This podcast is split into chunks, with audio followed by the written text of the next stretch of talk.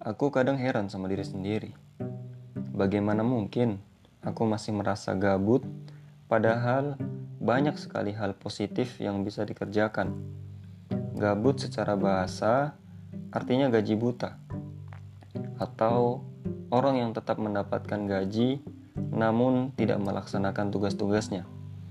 Tapi dalam bahasa anak milenial, gabut punya makna sebagai orang yang tidak melakukan aktivitas apa pun dan bingung mau melakukan apa.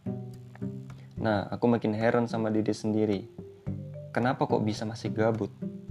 Padahal ada Al-Quran yang tidak pernah menolak untuk dibaca.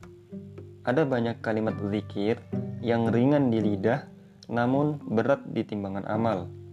Ada banyak buku yang dapat menambah pengetahuan ada YouTube, tempat belajar banyak skill gratisan. Ada Facebook, tempat menulis tentang ajakan kebaikan atau motivasi dalam kehidupan. Ada aplikasi desain gratisan buat bikin karya media dan meningkatkan skill desain. Dan masih banyak lagi lah pokoknya hal-hal positif yang sebenarnya bisa dikerjakan tanpa harus keluar banyak uang.